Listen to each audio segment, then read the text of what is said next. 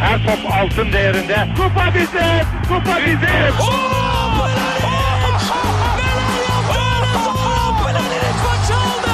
Dengeli de attı. İsabeti de buldu. Matta Fontervi. Zora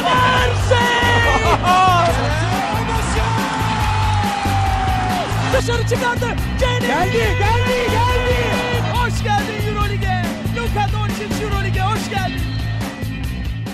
İkili oyundan herkese merhaba. Ben Serkan Mutlu. Mikrofonun diğer ucunda yine Ali Aktin ve Tancan Fümen var. Merhaba çocuklar. Merhaba. Ee, Eurolig'in 18. haftasını konuşacağız bugün. Yine temsilcilerimizin 4'te 2 yaptığı bir haftaydı. Fenerbahçe ve Darüşşafaka evinde galip geldi. Galatasaray ve Efes deplasmanda mağlup oldu.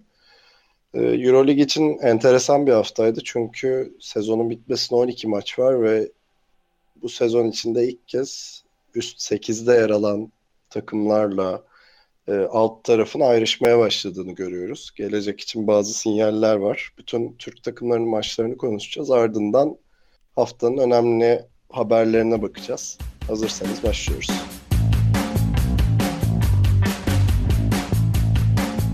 Playoff sıralamasını yakından ilgilendiren maçta temsilcimiz Fenerbahçe Panathinaikos karşısında iyi bir galibiyet aldı. Ee, Ali ile maçı canlı izleme şansı bulduk. Obradovic'in 100. maçıydı ve 70. galibiyetini aldı. Ali seninle başlayacağım. Öncelikle biraz Obradovic övmek istersen %70 gerçek bir winner oranı yani. Neler diyeceksin maçla ilgili? Yani Obradovic'e gelirsek önce yani bu winnerlik değil artık efsanelik oldu kendisinin geldiği mertebe. Ee, maç Allah şey gayet güzeldi. Biz de tribündeydik zaten. Seyircinin enerjisi de çok yüksekti. Ee, ben zaten geçen hafta e, aramızda konuşurken söylemiştim hani Fenerbahçe'nin önümüzdeki 3 maçı da e, kazanacağını öngörmüştüm. E, beklediğimiz gibi de oldu gerçekten Fenerbahçe hani Bogdan'ın dönüşü olsun, Datome'nin tekrar formunu yükseltişi olsun. E, yeni transferi tabii göremedik bugün ama hani kadrosu ve rotasyonu genişleyen bir Fenerbahçe var ve Panathinaikos hani sağdan sildi desek çok da yanlış olmaz. E, yani Panathinaikos'ta geçen haftadan beri bir düşüş vardı. E, Kalates pek ortalıkta gözükmüyor bu aralar. E, Orada bir sıkıntı da var zaten ya. Belli Pascual'le bir, Var evet ben de tam anlamadım bir yani. kafalar sürtüşmüş yani orada belli. Ee, Casey Rivers yine Panathinaikos'un e, son haftalarda formu yükselen oyuncularından da ama ondan da pek bir e, verim alamadılar. Onun yerine Mike James'e tamamen takımın e, direksiyonu teslim etti Pascual. E, ilk yarıda Singleton'la, ikinci yarıda da Mike James'le maça tutulmaya çalıştılar ama Fenerbahçe'de özellikle pota altında Ahmet'in muhteşem oyunu yani çok e, belirleyici oldu. Hani sanki içine Yudo'nun ruhu kaçmış gibi oynadı. Ee, Bu arada haberlerde görüyorum played like Yudo falan diye bayağı bir yorum yapıyor öyle herkes. mi bir şey? Vallahi yani hiç de haksız olmaz. Hani belki çok orta mesafe şutu görmedik ama yani savunması olsun, blokları olsun. Yani kendine gerçekten çok emin şekilde oynadı Ahmet ve hazır olduğunu çok gösterdi. Ya 15 dakikada bu istatistikleri yakalamak gerçekten e, çok başarılıydı. E, diğer taraftan biliyorsunuz biz Veseli konusunda biraz e, endişelerimiz vardı bu sezon ama hatta erken iki faul yapınca bir eyvah dedim ben içimden açıkçası ama e, yani o da evet e, iyi tutundu maça. Hatta maçın adamı kendisi seçildi yanlış hatırlamıyorsam. Güzel bir galibiyet oldu ya. Vallahi gerçekten Panathinaikos'a çok şey e, fırsat tanımadı Fenerbahçe. Tancan sana döneceğim. Bu arada geçen Euroleague sen- senesindeki Panathinaikos maçına da benzer bir maç oldu. En azından başlangıcı açısından. Yanlış hatırlamıyorsam 14-0 gibi bayağı iyi bir seriyle başlamıştı Fenerbahçe. Evet. Ve Datome'nin harika bir oyunu vardı o maçta da. Ee, Yine harika oynadı. Evet onu soracağım. Fener Datome'yi kazandı mı? Artık kazandı diyebilir miyiz? Ve maçla ilgili görüşlerin neler tabii? Ya bence ona zaten geçen hafta Obra ilk mesajı vermişti. Artık güveniyorum sana deyip ilk beşe koyunca ben ikna olmuştum. Dün zaten artık komple ikna oldum. Hiç şey yok yani. Bayağı, bayağı iyiydi Datome. Datome'nin aslında iyiliği şundan kaynaklanıyor. Hani biz Datome'den ne bekliyoruz? O pis topları sokmasını yani el yakarken Böyle oyun tıkandığında ya da böyle o boş üçlük geldiğinde kaçırmamasını bekliyorduk. Artık onların hepsini yapmaya başladı. Ya bunları zaten 5 maçın 3'ünde yapsa bize yeter. 5'inde yapmasına da gerek yok. Ama tabii burada Ali'den ben esas Ahmet konusunu almak istiyorum. Hani Obradovic'i çok eleştiren bir adam değilim zaten ne haddime de. Kendisi Ahmet bu kadar hazırsa ki daha önceden de ışık almıştık. Özellikle Türkiye Ligi'nde ve birkaç Euroleague maçında ışık almıştık. Acaba niye Kızıldız maçında ve önceki birkaç maçta daha değerlendirmedim merak ediyorum. Ben Yani burada belki- bir girebilir miyim abi?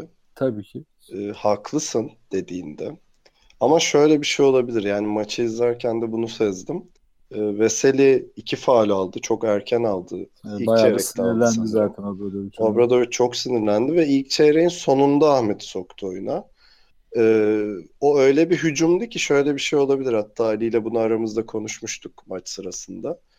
E, Ahmet'i hani e, Veseli faul almasın sen gir şu son topları sen savun hani son bir iki dakika sen oyna gibisinden sokmuş ve Ahmet de o fırsatı çok acayip iyi değerlendirmiş olabilir. Yani Obradovic'in de beklemediği bir şey olabilir Ahmet'in bu performansı. Bunu da şuradan çıkartıyorum. Hani Bennett daha Bismillah hafta içi geldi. Hafta e, yani aynı hafta oynanacak maçta akredite olarak e, şey e, bench'e oturdu.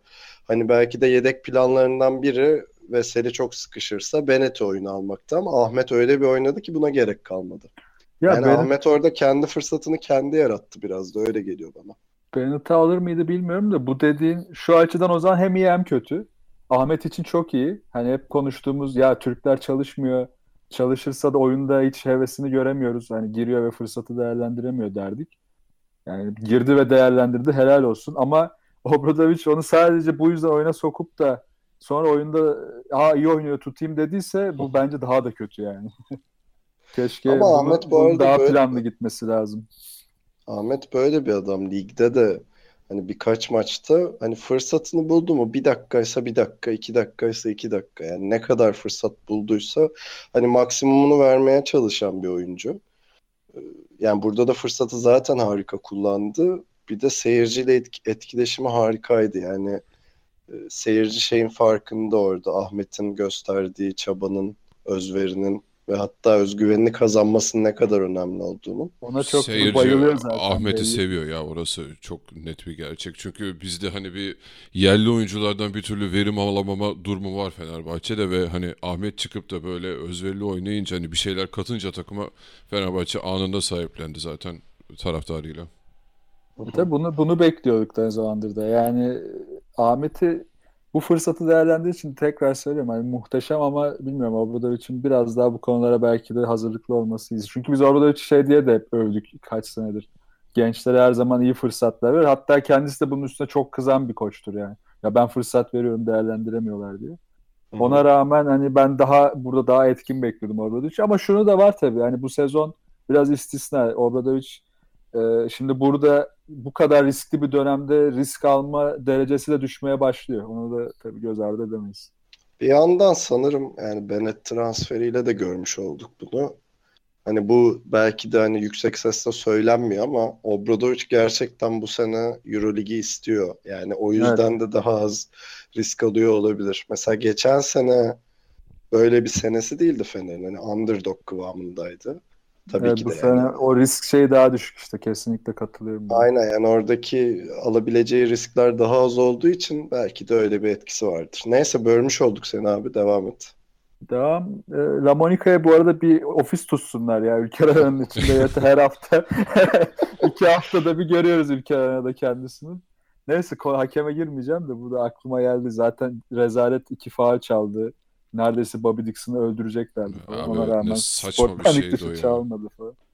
Ya o yüzden sıkıntılı. Neyse ona çok girmeyeyim. Biraz Panathinaikos aslında değinmek istiyorum. Fener o kadar iyi oynadı ki. Yani Bu arada tek- lafını keseceğim de bir Pero Antic'e bence parantez açalım mı? gir abi. Abi bence e, hani Yudoh'un sakatlandığı haberi geldikten sonra bir hepimiz de eyvah e, demişizdir. Ne olacak acaba diye. Yani Obradovic e, Antic'e çok e, spesifik bir rol vermiş. Gir o pot altında dur. Boğuş. Savunmanı yap. Kavga et ve o reboundları çek. Ve hani Antic evet e, üçlük denedi maç boyunca. Beş tane denedi atamadı. Skor katkısında bulunamadı ama e, çemberi açtı, iyi savundu ve yani gerçekten iyi rebound çekti. Zaten sanırım e, en çok reboundumuz Antic'ten geldi diye bakıyorum. Evet doğru. Çekti. alan açma avantajını da iyi değerlendirdik. Alanı açtıkça Fener'de çok rahat hareket etmeye başladı. Yani zaten aslında Antic'ten beklenen de buydu da onda da bak yine hani bilmiyorum bu motivasyon işi mi? Geçen hafta da söylemiştim. Aydın Örs bu işi çok iyi yapardı eskiden. Her maça bir oyuncuyu muhteşem hazırlardı. Obradovic de bunu çok iyi yapar ama bu sene sanki daha az görüyoruz ya. Keşke daha çok görsek. Hı hı. Neyse abi sen Neyse Panathinaikos'a şeyden devam edeyim. Panathinaikos ya Fener çok iyi oynadığı için hani çok e, gireceğim bir şey yok. Yani son iki senenin en iyi savunma maçını çıkardı Fenerbahçe. Ama Panathinaikos'a bir değinirsek ben yerinin çok şişkin olduğunu düşünüyordum. Hani kendi aramızda da konuşuyorduk. Panathinaikos bundan sonra bu belli ki Mike James'le Karates olmuyor. Orada Pascual de böyle bir Peras, Perasovic gibi bir Granger Hurtel durumuna düşmek üzere orada. Neyse inşallah böyle giderdi. Daha da aşağı inerler gibi düşünüyorum ben. Benim de şöyle bir düşüncem var. Yani öncelikle gerçekten iki senedir hani bu sene özellikle özlediğimiz Fenerbahçe'yi yani geçen seneki Fenerbahçe'yi sahada gördük diyebilirim. Ee, Şeyi zaten unutulmaz maç yani buradaki e, ikinci Real Madrid maçı hatta iki maç birden unutulmaz da hani oradaki e, atmosfer, oradaki takım halinde savunma yapma, takım halinde hücuma çıkma Hani o dürtüyü gördüğümüz ilk maçtı bu sene. Hani hem Obradovic hem taraftar mest oldu zaten. İkincisi Bunun da şeyin üstüne gelmesi tesadüf değil bence. All-Star haftasında güzel bir rahat hafta dinlenip bunun üzerine maça çıkmak pek tesadüf değil. Güzel dinlenmişti herkes. Dinçti yani. Bence hem o hem de aslında rotasyonun genişlemiş olması. O da Yani zaten şöyle e, Datome artık geri döndü diyoruz zaten. E, Ahmet yani şey girdi. Ne kadar oynamış bakıyorum. 15 dakikanın üzerinde süre almış. 15 Fenerbahçe yani. 9 oyuncudan katkı almış bu maçta. Ki yani Bennett'in de e, devreye girmesiyle bu sayı 10'a çıkacak. Sezon içinde 6-7 oyuncuyla oynadığı maçlar vardı Fenerbahçe'nin. Yani oradaki o dinçliği buna da bağlayabiliriz. Tabii ki de Bogdan'ın dönüşü de var bunda ek olarak. E, ama gerçekten yani maçın belli anlarında e, Panathinaikos o kadar yıldı ki artık bunaldılar, kızdılar. Zaten Kalates gördüğünüz 5 faulle oyun dışı kaldı. Çok saçma iki faul yaptı bir tanesi. O biraz şeyde- kendi kenara gelmek istedi sanırım ya. Ben Evet, evet, bayağı kaçtı maçtan dedi. yani. Evet. Ama adam kızdı yani artık oynayamadı yani. Evet. Onun dışında Singleton artık boğuşmaktan yani halsiz düştü adam. Maça 2-3'lükle başladı. iyi başlamıştı ama Antic orada sildi yani e, şeyi pot altını Antic ve e, Ahmet. E, e, Borussis yani daha geçen hafta şey söylüyorduk. "P- Türk takımları niye bu adamı tutamıyor diyorduk. e, Borussis'in iki sayısı var sadece o kadar. E, Yani o da silindi ortalıktan. Doğru düzgün rebound da çekemedi. Hiçbir şey yapamadı. Topu da Ee, bütün pas açılarını kapattık zaten herifin hiç şey dön topu da yönlendiremedi yani. Aynen yani şeyin Panathinaikos'un maçta gösterebildiği tek reaksiyon Mike James'in kişisel çabası. Yani adam evet 25 sayı attı parlıyordu ama hani baktığında zaten o da bu maçı kazanamayacaklarını biliyordu. Casey Rivers da aynı şekilde 11 sayı atmış. Çoğunu son e, çeyrekte attı diye hatırlarım. Mark hatırlıyorum. James zaten son 4 dakikayı falan kendine oynadı yani. Güzel bir istatistik kağıdı çıkardı oradan. maç maç bitmesine rağmen hala son topu bile kullanmaya çalışıyordu. Hatta orada bir gerginlik de oldu falan.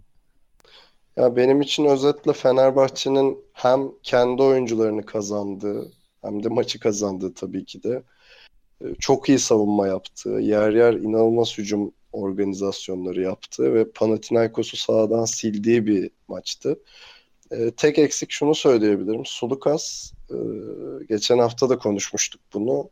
Biraz takımı yönetmeye geri dönmeli gibi geliyor bana. Özellikle ilk yarı performansı düşüktü. Sonradan biraz daha açıldı ama e, takımın direksiyonu pek onda değildi bu maçta. E, biraz form düşüklüğü var açıkçası. O birkaç Tancan sen- haftadır var evet. Yani o ya baskıdan ya başka şeyden ya da kendi form düşük düşüklüğünden bilemiyorum ama biraz orada ben geçen hafta da şey söyledim. Dixon daha bitirici oldu demiştim. Dixon tam tersine de bu hafta daha yönlendirici oldu. O da ilginçti.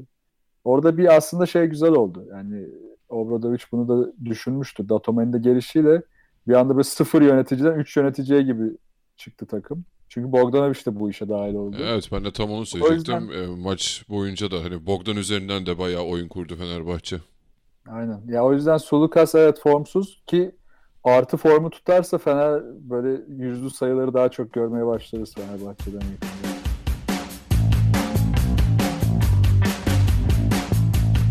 Temsilcimiz Galatasaray'ın deplasman fobisi devam ediyor bu haftada.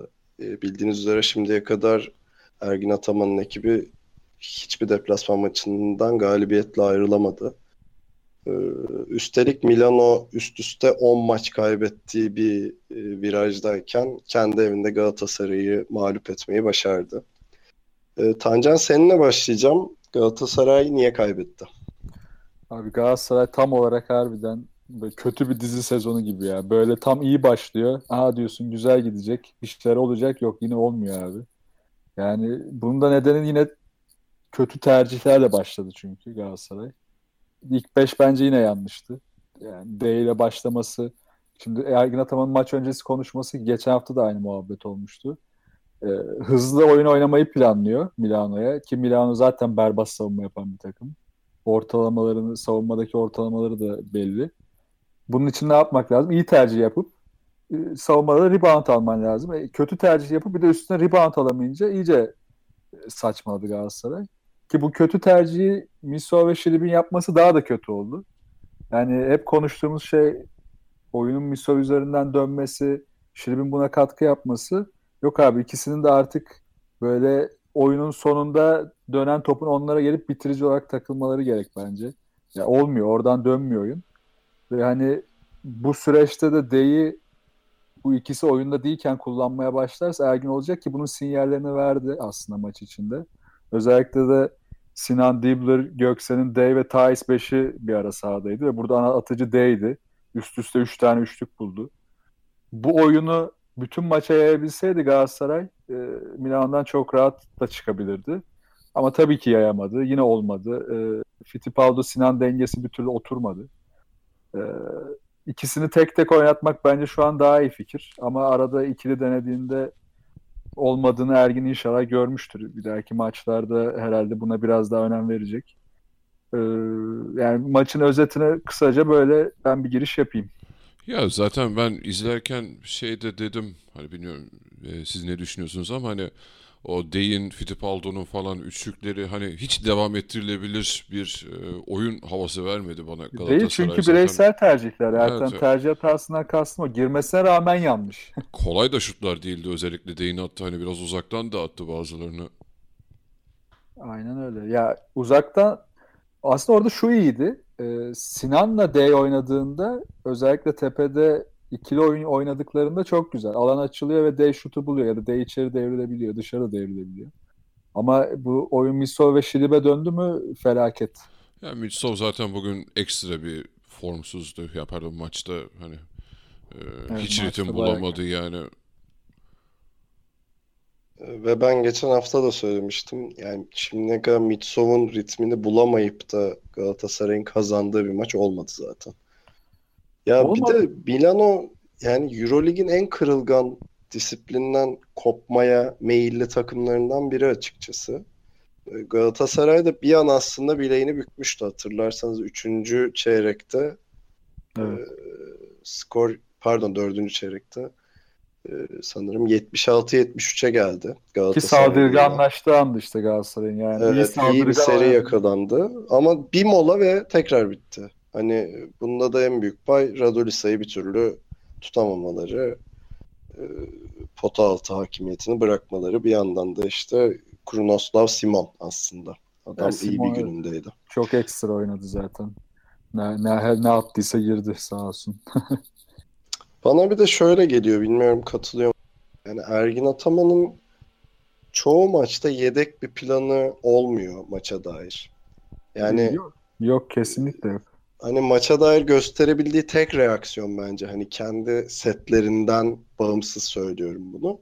Hani maçın sıkıştığı ve e, ihtiyaç duyulan anlarda Göksen'ini oyunu alıp işte rakip takımın oyun kurucusuna baskı yapmak. Hani tek böyle e, out of the box düşünebildiği anlar bunlar gibi geliyor. Yani hiçbir Oldukça zaman yaratıcı. Evet yani hiçbir zaman şu Dey'in hani çok yönlülüğünü kullanabileceği ya da Tibor Plyce'ın pota altındaki hakimiyetinden daha fazla yararlanabileceği o e, varyasyonları üretemiyor takım gibi geliyor bana. Bunda da hani o yedek planların eksikliği e, sebep gibi geliyor. E, Bunları aynısı takım bence şey pardon abi. Can Dibbler için de geçerli değil mi? Hani ne kadar efektif kullanabiliyor Dibbler'ı Galatasaray? E, Kullanamıyor çünkü hep aynı çok basit bir set üzerinden çıkartıp şut attırmaya çalışıyor. Yani dipten bir kat iki screen'den çık şut at. Artık bunu ya bu o kadar temel bir şey ki bir de altyapıda bile ilk çalıştığın setlerden biridir şut için. Artık bunu hiçbir takım yemiyor. Yani o kadar hazırlıksız ki bu konuda da. Ki Tibor Plyce'ın ve Tyson da içeride mesela Serkan'ın dediği gibi hani dönem dönem iyi oynamaları da Galatasaray'ın böyle kendiliğinden ortaya çıkardığı şeyler. Artı Sinan'la ortaya çıkardığı şeyler. Ki Ergin Ataman'ın aslında sezon başından beri o e, Arroyo'yu araması işte bu nedenle. Yani sağ içinde her zaman bir adama ihtiyaç duyuyor Ergin Ataman. Çünkü sağ içinde kontrol hiçbir zaman Ergin Ataman'da olmuyor. Bu sene de o adamı da bulamadı. Bu adam Fittipaldo'da değil şu ana kadar. E, Sinan da artık nefesi yettiğince o adam olabiliyor. Yine 30 dakika oyunda kaldı zaten. E, bunlardan biri olmadı mı Galatasaray sağ içinde darmadağın oluyor. Ya bir de Tabii bir de şeyi de pardon Ali. e, hani Armani'yi de Milano'yu bu kadar güçsüz yakalamışsın ve Milan'ın da hani şey yok. e, asıl atıcısı yok kaç haftadır, kaç 2-3 haftadır Rakim Evet, Sanders takımdan Sanders. uzak. Hani e, e, zorlu bir deplasman olduğunu da söyleyemeyiz İtalya'daki Hiç değil. maçın. En kolay deplasmanlardan Yani biri. hani Evet. Galatasaray için mutlaka yani bir deplasman kazanacaksan bunu kazanman gerekiyordu. Hani bunu da kazanamıyorsan artık hangi deplasmandan puan çıkarabilir Galatasaray emin değilim ben. Çok zor. Tabii şeyi de not edelim. 16'ya 6 e, hücum reboundu. Tabii Orayı Şey, maden gibi orayı- kazdı ya Milano. Yani özellikle ilk yarıda yok ettiler yani. Devamlı hücum reboundu üzerinden ekstra sayılar bulundu. Ee, yani Tibor'un devreye girdiği bir an vardı 3. çeyrekte. İşte rebound aldı, işte savunmayı sertleştirdi, pota altından sayı buldu, her şeyi yaptı ama e, yani o da bir yere kadar e, diyelim. Yani Galatasaray'ın zaten bir deplasman sorunu var. E, Bunların devam ettiği bir maç oldu ki bence bu sefer gerçekten alması gereken bir maçı verdi. Yani dediğim gibi Milano çok kırılgan, bileğini bükebileceğin bir takım. Sen o anı yakalamışsın, skor avantajını öne geçirmişsin. Oradan bırakmaması gerekiyordu ama yine olmadı açıkçası. Burada yine Ergin Ataman'ın hazırlıksızlığı da belli yani. Repesa daha önceki maçlarda ortalama 10 dakika 11 dakika oynadı. 3 İtalyan oyuncusun işte Pascolo e, ne bileyim e, Font, Fontecchio ve Sinciari neydi diğer elemanın adı ya Sinciari ne? Bunları yani 10'ar dakika kullandığı oyuncuları 15-16 dakikalarda kullandı. Ve belli ki hiç izlenmemiş zaten. Hani şöyle bir bakılmış. e, orada da hiçbir hazırlık yapılmamış. Bu İtalyanlar da sahaya girip bayağı ekstra işler yaptılar.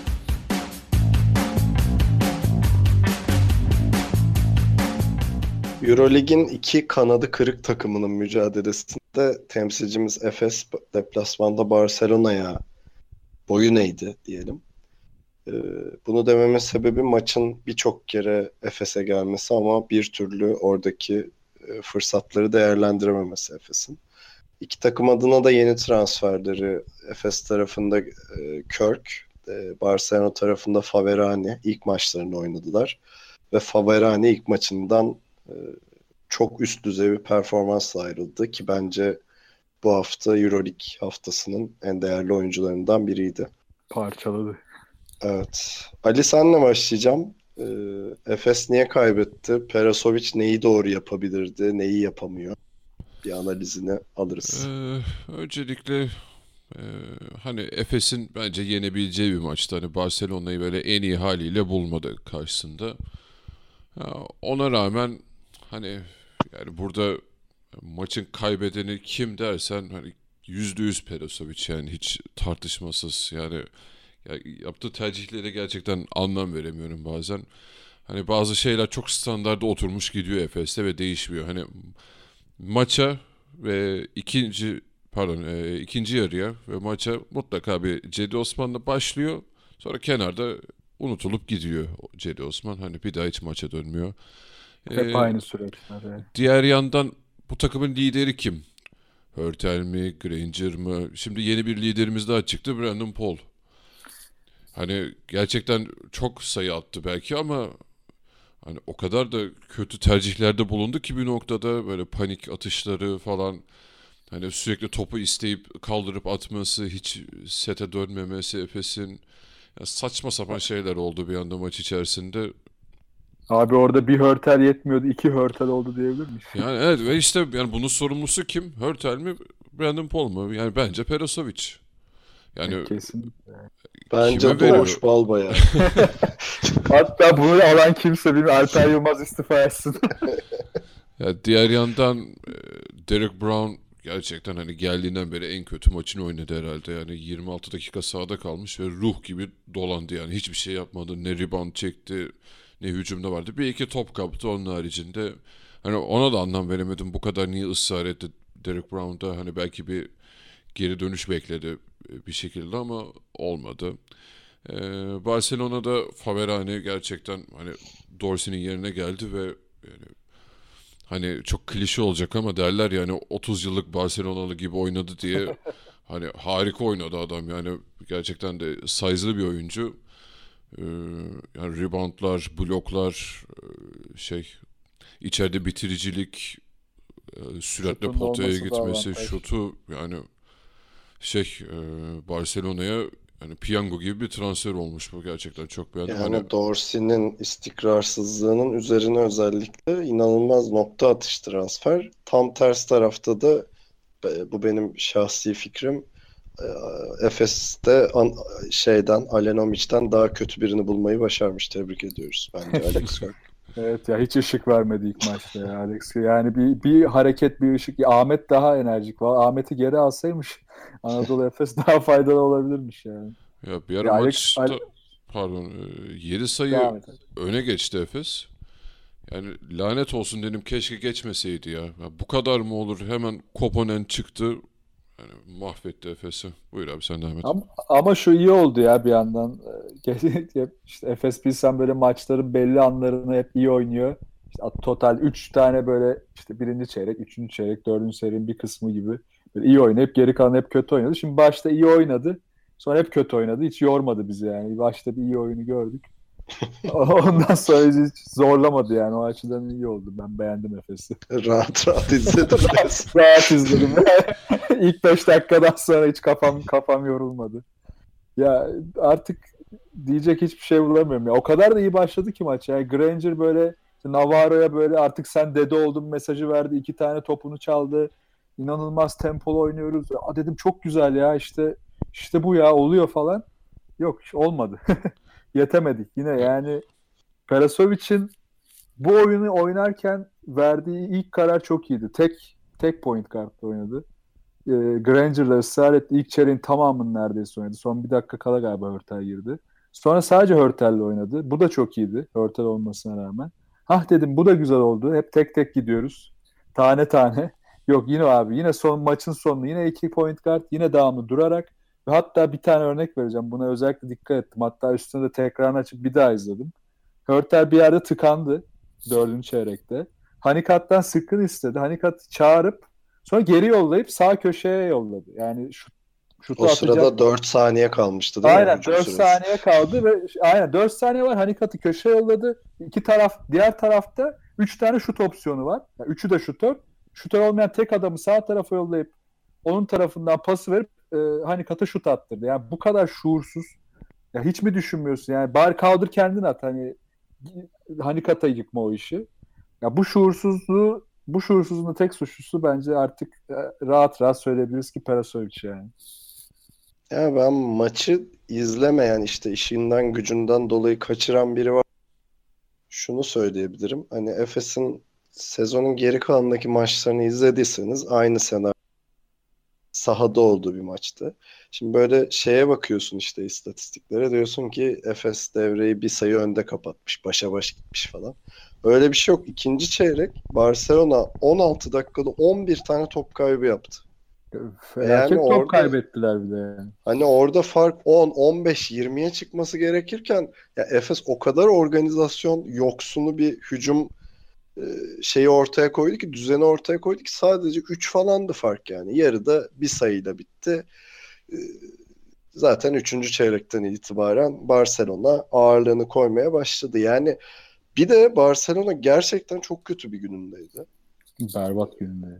E, Bunun bazı etkenleri var. Oraya geleceğim zaten. Ama yani bu kadar yakalamışken o enerjiyi ortaya koyamamak e, gerçekten yazık. Ya bir şey ekleyeyim hemen burada. Hani Perasovic'in sezon başından beri hani kafasındaki oyunun hızlı hücuma dayalı olduğunu, baskı savunmaya dayalı olduğunu biliyoruz. Bunun ikisi de zeka gerektiren işler. Özellikle hızlı hücumda çıkıp alanı paylaşıp o transition'ı yapmak büyük zeka gerektiriyor. Bu zekayı koyacak hiç kimse yok sahada. Bir de üstüne Ali'nin dediği gibi o zeka düzeyini indirecek Brandon Paul eklendi üzerine. Hani ki ben umutluydum ilk maçlarından. Çünkü şey olarak düşünüyorum. Brandon Paul'u böyle maçın kritik anlarında kullanacak, güzel şut bulacak, takımın kırık, e, şut, şut olarak tıkandığı anlarda oyunu açacak ad- adam olarak düşünüyordum. Tam tersi oldu. Abi adam resmen takımın bir anda Keith Langford'u oldu ya. Ya kim dedi bu herife bu kadar çok top kullan, lider sensin al. Ya gerçekten ya çok absürt e, rakamlarda top kullandı Çok artık çok yani. ya. 12 tane üçlük denemiş ve yani çok çok zorlama, saçma sapan uzaklardan çok gereksizdi. Ya abi Perasovic niye mola alıp ya bu herifi haşlamıyor, oğlum sen ne yapıyorsun demiyor. Ya bu kadar mı zor? Ya Ya, ya, büyük ihtimal Brandon Paul'da geçen haftadan sonra bir kendini kanıtlama isteği vardı. O maç bu maç değil ya. Yani tamam sen kanıtla kendini de. Yani bizim öyle bir şeye ihtiyacımız yok. Parası Hobi için öyle bir olarak şey Yani. Hobi hobi olarak kanıtla kendini. Bizi yorma yani. Ya Brandon Paul bana şöyle geliyor. Başka bir takımda hani bu şutör özelliğiyle çok yararlı olabilirken Efes'te zaten onun gibi adamlar var. Yani Efes bunun ihtiyacını çok çeken bir ta- takım değildi yani. Hani geldi aslında Efes'in mevcut DNA'sına çok uygun. Ee, işte kaldırıp atacak o o adam yani Brandon Paul ama zaten Efes'te bunu sağlayan adamlar var E yani. abi Deşan Thomas ne? Evet işte e, Derek Ya. Brown ne aynı şekilde. Ya Deşan Thomas'ın suçu ne? Hani peki bunca zamandır takımda bir anda Brandon Paul diye bir herif geldi. Bunun 3 katı falan top kullanmaya başladı. Deşan Thomas çok da akıllı bir adam yani. Zeka, oyun zekası çoğu kişiden daha iyi Efes bizden. de. Ben bu arada hani polemik olarak söyleyeceğim ama Brandon Paul geldiğinden beri e, Honeycutt ve Deshaun Thomas'ta düşüş var. Hani belki de e, duygusal bir kırıklıkları oldu ikisinin de. Olabilir yani böyle şeyler yaşanabilir gerçekten. Va- Olabilir mutsuz da duruyorlar ki Cedi de mutsuz duruyor. Ne kadar dışarıda iyi olsak da Abi seni de bench'i ısıtmak üzere yollasam sen de ya tabii ki canım. Bir de yani düşün NBA arifesinde bir adam e, burada süre bulmakta zorlanıyor ki bir yanda da Doncic örneği var. Hani diğer tarafta 17 yaşındaki 18 Evet. yaşındaki Doncic'in performansı aldığı süreye ve kullandığı toplardaki rahatlığına bak. Cedi böyle biraz hata yaptı mı direkt kenara oturuyor. Yani tut abi Cedi 30 dakika tut oyunda. Yani sen zaten bu sezon ne yapacaksın? Hani evet e- iyi bir para yatırdı. F4 planı var ama zaten şampiyon olma gibi bir imkanı yok Efes Pilsen'in. Eğri oturup doğru konuşmak lazım. Artık sen orada Cedi'yi kazan, üstüne iyi bir takım oturtmaya çalış. Seneyi planla yani. Ben son olarak Barcelona'yı konuşacağım bir de çok kısa olarak. Barcelona gerçekten kötü bir gününde yakalamıştı. Bunun sebebi de hala şeyin oturmaması. Yani Navarro'nun sakatlık dönüşü, Navarro ile Tyrese Rice arasında çok net olarak bir uyum sorunu var. Ee, yani ikisi arasında şu yaşanıyor. Bu takımın lideri kim? Ee, ve hani ne kadar Navarro işte tecrübesi, yaşlı kurt vesaire diyeceksek de Bence Tyrese Rice hani e, topla daha çok oynadığında daha çok e, yarar sağlayan bir adam. Ki zaten ilk yarı bunun şeyini yaşadılar. Yani Navarro üst üste top kayıpları yaptı. Zaten Tyrese Rice hiçbir şekilde sayı katkısı yapamadı. E, Ciddi anlamda iyi asist yaptı ama hani Efes oradan faydalanamadı. Üçüncü çeyrekte de Navarro Navarro olduğunu hatırlayıp aslında zaten maçı almalarının sebebi Navarro'nun üst üste bulduğu sayılar, orada ciddi işte defansif verdiği katkı vesaire. E, Bartokas boşuna ısrar etmemiş ya. Biraz şaşırtmıştı da Navarro Evet. ısrarı işe yaradı yani. Ama bilmiyorum katılacak mısınız? Ben Efes'in şu haliyle playoff falan yapabileceğini düşünmüyorum. Ben şu anda katılıyorum. Yani çok maç olmasına rağmen e, bayağı zor şu anda iş. Çok zora girdi yani evet e, hala ortalarda izliyoruz da haftaya iki maç oynayacağız. Yani bir anda bakmışsın e, ligin üçte ikisi bitmiş ve en kritik dönemeçte bulacağız. Geri kalan iki maçı şu an haftaya oynayacağı iki maçı önce Daçka sonra CSK yani bir anda kendini bayağı aşağıda bulursa şaşırmam yani. Bayağı zor. Evet, işte tek avantajı var. O iki maçtan sonraki fikstürü. Yani altı maç Evet. içeride oynayacak kısmet.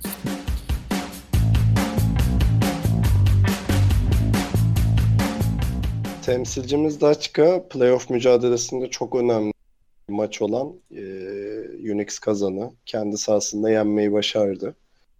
E, Tancan seninle başlayacağım. Maç nasıldı? Nasıl geçti? Açıkçası biraz da sıkıcı ve Daçka'nın e, kronik hatalarını sürdüğü bir maç gibi geldi bana ama sen ne düşünüyorsun? Çok sıkıcıydı gerçekten. Yani maçın sonlarına doğru uyumamak için zor tuttum kendimi.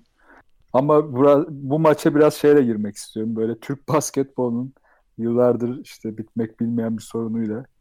Daha az önce konuştuk ya Navarro'nun 36 yaşında Barcelona'da e, nasıl oynamaya çalıştığını böyle sıçsa da koçun devamlı onun üzerinde ısrar ettiğini maça bir sokmaya çalıştığını gördük. Bizde de Daçka maçının öncesinde Ender Arslan 33 yaşında kendisi. Kenarda Doritos yiyor. Yani konu Doritos değil tabii. Orada oturup böyle gayet gülerek gevrek gevrek o maçı izlemesi yani yıllarca Türkiye'nin e, önde gelen tek gardı olan bir adamın daha 33 yaşında bu bu hale gelmesi gerçekten bana artık saçma geliyor. Ya bu arada bir şey itiraf etmek istiyorum. Hani biraz cehaletim çıkmış olacak ama ben Ender Arslan'ın Daçka kontratlı olduğunu sen Cips'e söyledikten sonra bu sene bu kadar maç izledim. Yani hem ligde hem e, Euro Lig'de yani Euro Lig'de de süre almış gerçi sonradan gördüm hani gözümden Evet, kaçmış 3-5 ama maç yani oynadı bir şeyler ya. 3 maç oynamış bir maçta 5 saniye süre almış. Vay, Yalnız değilsin abi merak etme. Birçok izleyici böyle bakıp aa Ender herhalde maç izlemeye gelmiş demiştir. yani. Aynen öyle. Ben de hani şey falan diye takımda herhalde güzel maçı izlemeye gelmiş falan diye düşünüyorum. Salonu merak etmiştim. Güzel salon yaptı ya. Bir Cipsi böyle. güzel abi taze. Bir de dip sos da akıyor falan diyor yani. Harbiden çok kötü yani. Bu arada Ender'den yola çıkınca Darüşşafaka'nın hani yıllarca ki Ali de zamanında Darüşşafaka altyapısında oynamış. O da bilir yani. Çok iyi oyuncular çıkartan bir takımdır. Yani bu kadar yatırımlı olduğu bir yılda bunca seneden sonra altyapıdan bir tane bile oyuncunun kadroda olmaması da ayrı bir üzücü. Ya maça gelirsek G'yi bırakıp ya Darüşşafaka açısından ve bizim açımızda hiç heyecan verici bir şey yoktu maçta. Tek olumlu şey maçı kazanmış olmaları. Onu da e, David Blatt'ın kurarken takımı kurarken ortaya koymadığı mühendisliği bu maçlarda ortaya koyarak kazanmasıyla oluyor. Yani maçın içinde böyle ince ince e, onu aç bunu kapa onu çıkar bunu tak onu orayı yamala derken Blatt'ın sayesinde yine bence kazanılmış bir maç oldu. Ki Paşut'un aslında Daçka iyi tepki verdi. E, Parakuşki ile başlayıp orada ağır bir pota altı e, yaratıp daha güçlü, daha ağır bir pota altıyla Daçka'yı gömmek istiyordu ama orada biraz direnç görünce daha atletik bir takıma döndü. Özellikle de Tavius Williams girince hem Darüşşafaka'yı hücumda çok zorladılar hem de savunmada bayağı e, Darüşşafaka'nın hızını kestiler. Ki zaten ilk, ilk çeyreği bitirdiğinde Darüşşafaka 5'te 3 üçlük atmıştı. Tam sonra maçın e, ikinci yarısı biterken 14'te 4'tü. Takım hatta pardon maçın tamamı galiba 14'te 4'te bitti ya. Bayağı 20'de 4 ile bitti. Ha, 20'ye 4 olmuş. Bak o arada uyumuşum pardon uyumadım. uyumuşum arada. 20'ye 4'e kadar geldi. Ee, aslında biraz koçların böyle ulan kötü bir iki takımın da kötü olduğu bir günde koçların maçı gibi oldu bence bu. Ali sen ne diyorsun? Yani Tancan'a katılıyorum. Bir yandan da gerçekten Daçka'nın kazanması gereken bir maçtı ki e, üst 8'e tutunabilsin. Kazanarak 10 galibiyete ulaşmıştı. En yakın hani Barcelona ve Efes'te de arasında şu an 2 galibiyet fark olmuş oldu. Sence nasıldı maç? Ya evet, e, Darüşşafaka'nın gerçekten kendini ilk 8'de tutabilmesi için e, çok kritik bir maçtı, çok önemli bir maçtı.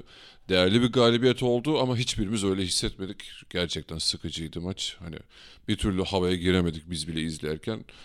E, yani Darüşşafaka savunmayla daha çok maçı götürdü diyebiliriz. Zaten siz de konuştunuz hani üçlük yüzdesi berbat haldeydi. Ee,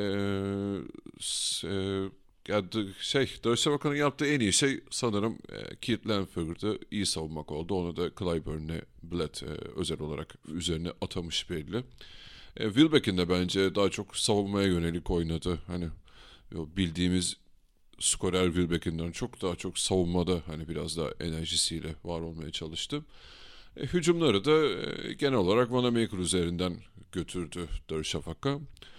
E, pot altı sıkıntısı yine devam etti Darüşşafaka'nın. Hani Žižić maç başında sahada geziyordu hatta hani e, şey o kadar sabretmesine bile şaşırdım Blatt'ın. Neyse sonradan ikinci yarıda açıldı. Ee, daha çok e, Mualman ve Herengodi ile artık e, pot altında var olmaya çalışıyor Darüşşafaka. Ee, onun haricinde hani özel parantez açabileceğim bir oyuncu da pek yok gibi. Ha, Hani, E- Ender var abi işte. Ha, evet Ender, ben- ben üzerine bir de Oğuz Savaş'ı katabilirim herhalde. Hani o Ha, da evet, evet. kenarda O da hayatından yiyor. çok memnun. Ha. Arada belki elini uzatmıştır Ender'in cips paketine yani. Ee, O da 56 saniye ama oynadı galiba ya. Bir efor sarf etti bir Ha taraf. evet bir girince ben acaba derim hani Žižić böyle kötü başlayınca biraz Oğuz'la mı götürmeye çalışacak maçı acaba diye de hemen döndü zaten. Ya Evet. bu arada yanlış bilmiyorsam Oğuz'un böyle saçma sapan bir kontratı var Darüşşafaka'da ve artık Var var. Çok iyi para umarım bu sene kurtulurlar ondan. Şu son evi de alayım sonra bırakıyorum falan diye şey. Son taksitlerde bitsin herhalde.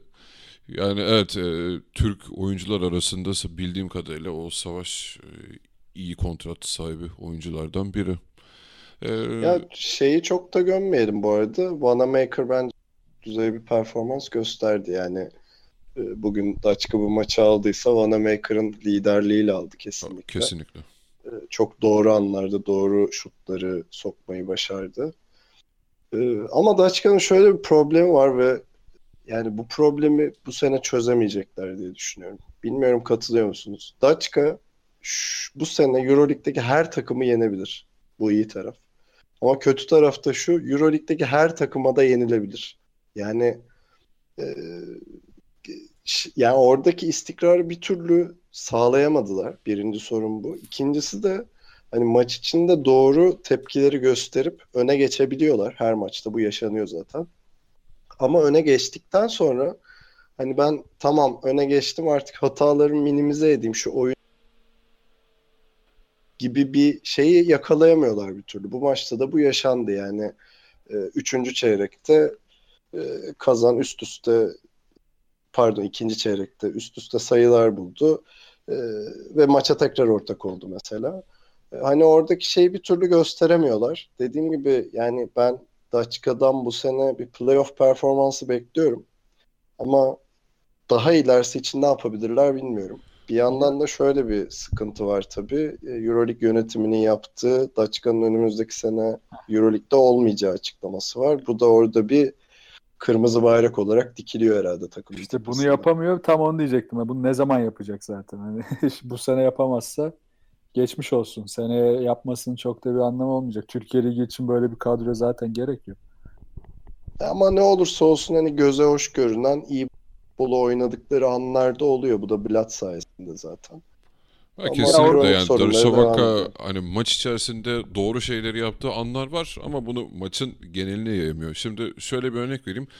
Fenerbahçe ile Darüşşafaka arasında sadece bir galibiyet fark var. Ama e, Fener yani baktığımız sorunlara baktığımız zaman hani bu kadar çok mağlubiyetin nedenine baktığımız zaman Darüşşafaka'da daha çok yapısal problemler var takım içerisinde. Fenerbahçe'nin e, o kötü dönemi daha çok e, formsuzluklardan kaynaklandı. İşte takımın geçen senenin o kafa yapısından çıkamamasından kaynaklandı. Psikolojikti daha çok yani Fenerbahçe'nin yaşadığı sorunlar. İşte Bogdanovic yoktu, Datome ortalıkta yoktu, çok formsuzdu falan. E, tabii Fener'in geçen sene ortaya koyduğu bir şey var zaten. Darüşşafaka daha ortaya bir şey koymadı ki onu da görebilirim. Yani koysa evet ondan sonrasına daha da rahat bakabiliriz. Yani deriz ki ya tamam bu zaten böyleydi ama yine toparlayabilirler. O da yok daha. Ya Darüşşafaka bugün 8 değil de 6. sırada da olabilirdi. Yani üst sıraları zorlayan bir görüntüde de olabilirdi. Hani e, önceki maçlardan birini alsa ama işte dediğim gibi hani Darüşşafaka içerisindeki yapısal problemleri bir türlü çözmüyor bu olay. Açık önümüzdeki hafta çift maçla geçeceğimiz haftada öncelikle Efes'le sonra da kendi evinde Jardel'le oynayacak. Ee, iki maçı da alabilir. Bu güçte bir takım zaten. Hani bir anda daha üstlerde de yer bulabilir kendisine. Ee, umarım iyi bir sene geçirmeye devam ederler. Bence Eğlenmeye devam ederler. Çok ilginç bir maç bizi bekliyor ya Darüşşafaka Efes. Hani merakla bekliyor olacağım ben şahsen.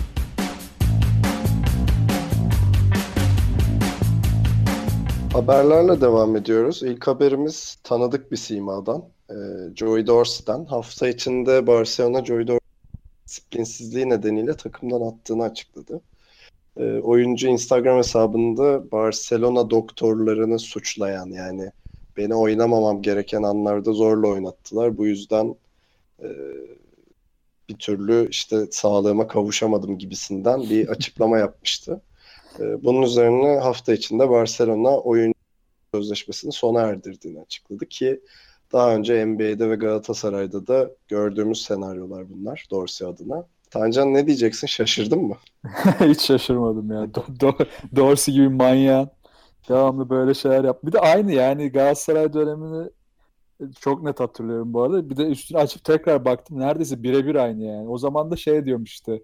Domuz grubuyla savaşıyorum. Bana kimse bakmıyor burada. İşte annemi çağırın çorba yapsın falan Ha o ya, kadar. çok kötü. ölüyorum triplerine girmişti abi o dönem. Yani, Ergin Ataman herhalde kızmadığım tek şey Ergin Ataman da böyle sakin bir şekilde ya biz ne istiyorsa yapıyoruz ama gelmiyor adam ne yapacağız bilmiyorum falan diyordu.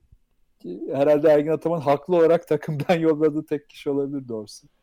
Yani aynısını Barcelona da yapmış. Ki Galatasaray gelmeden önce de sicili kötüydü bu konularda. İşte a- ailevi sıkıntıları, kendi kafa karışıklığı, bir türlü konsantre olamaması ki NBA'de de bunu gösteriyordu. Bir türlü dikiş, dikiş tutturamamıştı. Yani hiç şaşırmadık. Bu saatten sonra da Avrupa'da yani iki kere aynı şeyi yaptıktan sonra kontrat bulabilir mi? Bayağı sıkıntılı yani.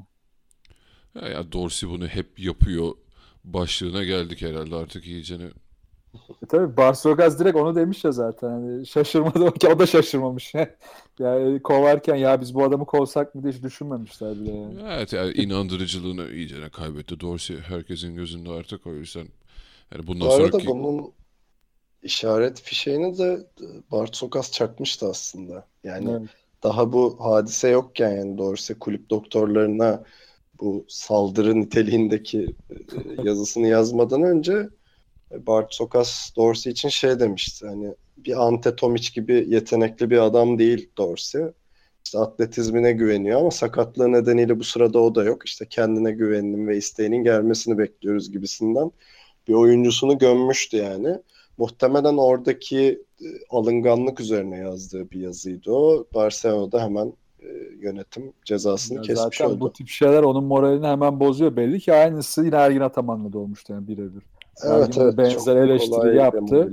Yani hemen demoralize oldu. Ağlamaya başladı derken film kopuyor orada. Ya, Bu arada herif çok iyi başladı Euroleague sezonunu. Hatırlarsanız ilk 5-6 maç double double ma- yaptığı maçlar var. İşte maç başına 9-10 rebound alıyor vesaire başlamıştı.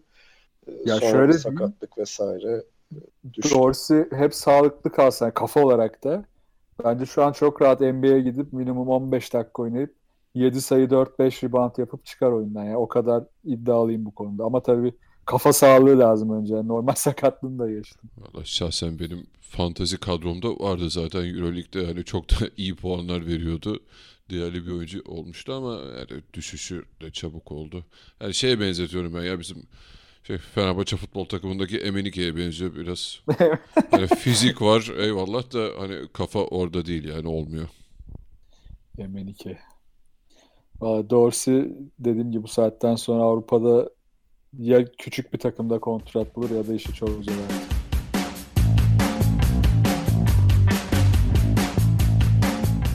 İkinci haberimiz Rusya'dan geliyor. CSK'nın e, oyun kurucusu Teodosic. NBA'ye gideceğimden eminim. Yani bir gün mutlaka gideceğim ama ne zaman bilmiyorum gibisinden bir e, röportaj verdi bu hafta.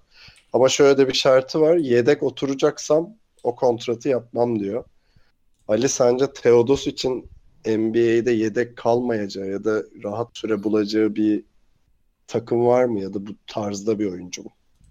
Ya şimdi öncelikle e, Teodosic artık yani ne kadar e, üst düzey bir yetenek olsa da genç bir adam değil. Hani kariyerinin başında değil. E, NBA yapabilir neden olmasın. Hani iyi de performans gösterebilir belki gideceği takıma göre. E, hangi takım olabilir dersen hani bence böyle e, ilk aklıma gelen atıyorum böyle Philadelphia ya da Minnesota tarzı bir takımda daha başarılı olabilir diye düşünüyorum ben.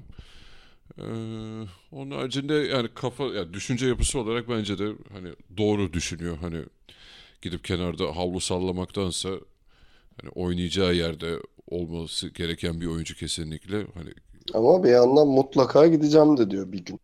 Gerçi hangi gün? 87 doğumlu Yani, artık. yani, evet. 30 yaşında. 30 yaşında bir adam için. Yarın falan gitmesi lazım artık. Daha fazla gecikmeden.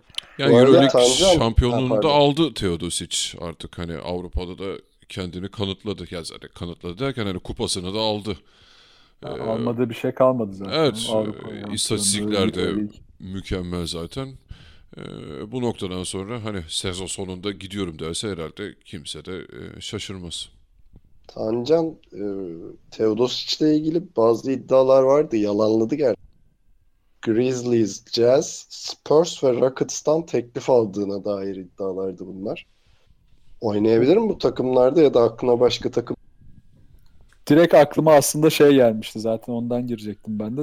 Net Spurs diye düşündüm. Çünkü e, Parker'dan sonra ki Parker artık yavaş yavaş e, misyonunu tamamladı. Ki bu sene de artık o deliciliğini kaybetti. E, boş zor buluyor. Yani yine takıma yön veriyor ama işi bayağı zor artık ki Spurs'un da sıkıntısı aslında Parker'ın yerine birini koyamamak. Hani Parker'ın kötü oynamasından çok Patty Mills var. Patty Mills o kadar büyük hevesle e, oyuna giriyor her seferinde. Her izlediğin maçta aha şimdi Patty Mills olacak diyorsun. Şu ana kadar hiçbir ışık vermedi o da.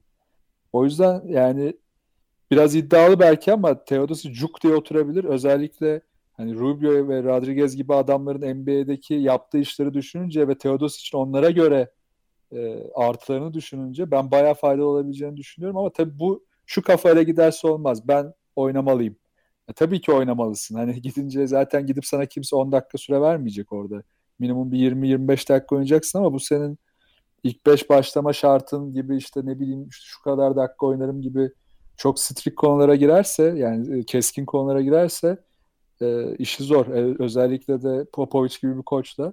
Ama Popovic'i Popovic'le karşılıklı ikna olurlarsa ben Spurs'un çok iyi bir takım olacağını düşünüyorum Teodos için. Abi ona kim garanti verir ki zaten NBA'den hani gel tamam 15 dakika oynayacaksın her maç gibi bir şey durum Kim olabilir verir? mi yani? Şu anda sadece Minnesota verebilir. O da genç bir takım. Zaten e, şu an e, Rubio'dan hiçbir şey alamıyorlar. Tam e, muhtemelen istatistik kağıdını açınca her sabah işte, Aa, 14 asist yapmış falan deniyor ama Rubio gerçekten ne savunma yapıyor ki en büyük özelliklerinden biri ne takımın kritik anlarında oyuna giriyor. Yaptığı asistlerin so- çoğu da garbage time'dan o da ölü zaman dediğimiz anlarda geliyor.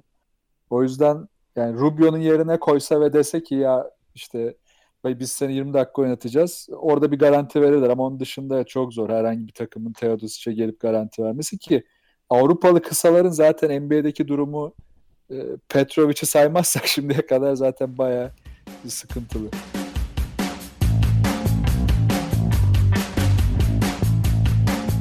Son haberimiz Baskonya'dan. Baskonya hafta içinde Arjantin'le oyun kurucu Dolay'la anlaştığını açıkladı.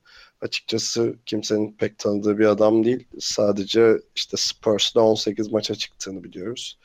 Tancan hangi ihtiyacı çözer bu adam Baskonya'da? Rap, Raprovitola şunu çözecek abi bence. Yani baktığımızda Shane Larkin dışında Baskonya'da net bir bir numara yoktu. Ya olanlarda zaten Rafa Ruj'da e, Laka Brasic ki onların da aldığı süreler ve takıma katkıları bayağı kısıtlıydı. Baskonya muhtemelen orada şunu düşündü. Hani biz artık bayağı potadayız. F4'de de bence gayet şansları var. Yani buraya girersek bizim hem kadroyu derinleştirmemiz lazım hem de Larkin yokken e, ya da Larkin'e başına bir şey gelirse e, orada net bir adama ihtiyacımız var dediler. Ve bunu çözecek bir adam gibi gözüküyor kağıt üstünde ama NBA istatistiklerine bakarsak e, oradaki istatistiklerin çoğu ölü zamanla yaptığı işler. Pek bir ışık vermez ama genel olarak bahsedersem evet şutu var. Özellikle dış şutu çok çok istikrarlı olmasa da boş bulduğunda sokan bir oyuncu. Asist yeteneği ve sağ görüşü gayet iyi. Yani sağ görüşünde özellikle Baskonya'nın atletlerini ben oynatabileceğini düşünüyorum. Bu, özellikle e, bu Boboa'yla da iyi bir ikili olabilirlerse e, Boboa'nın biraz çünkü top elinde kalınca saçmalamaya başlıyor. Eğer Boboa'yla Larkin'e benzer bir yakınlık e, bir uyum sağlarlarsa ba- bayağı Baskonya için etkili bir adam olabilir. Dinlediğiniz için çok teşekkürler. Bizi ikilioyun.com adresinden takip edebilirsiniz. Sizden ricamız bizden haberi olmayan bir arkadaşınıza haber verin. Onlar da dinlensinler, belki eğlenirler. Teşekkürler, hoşçakalın. Hoşçakalın. Hoşçakalın.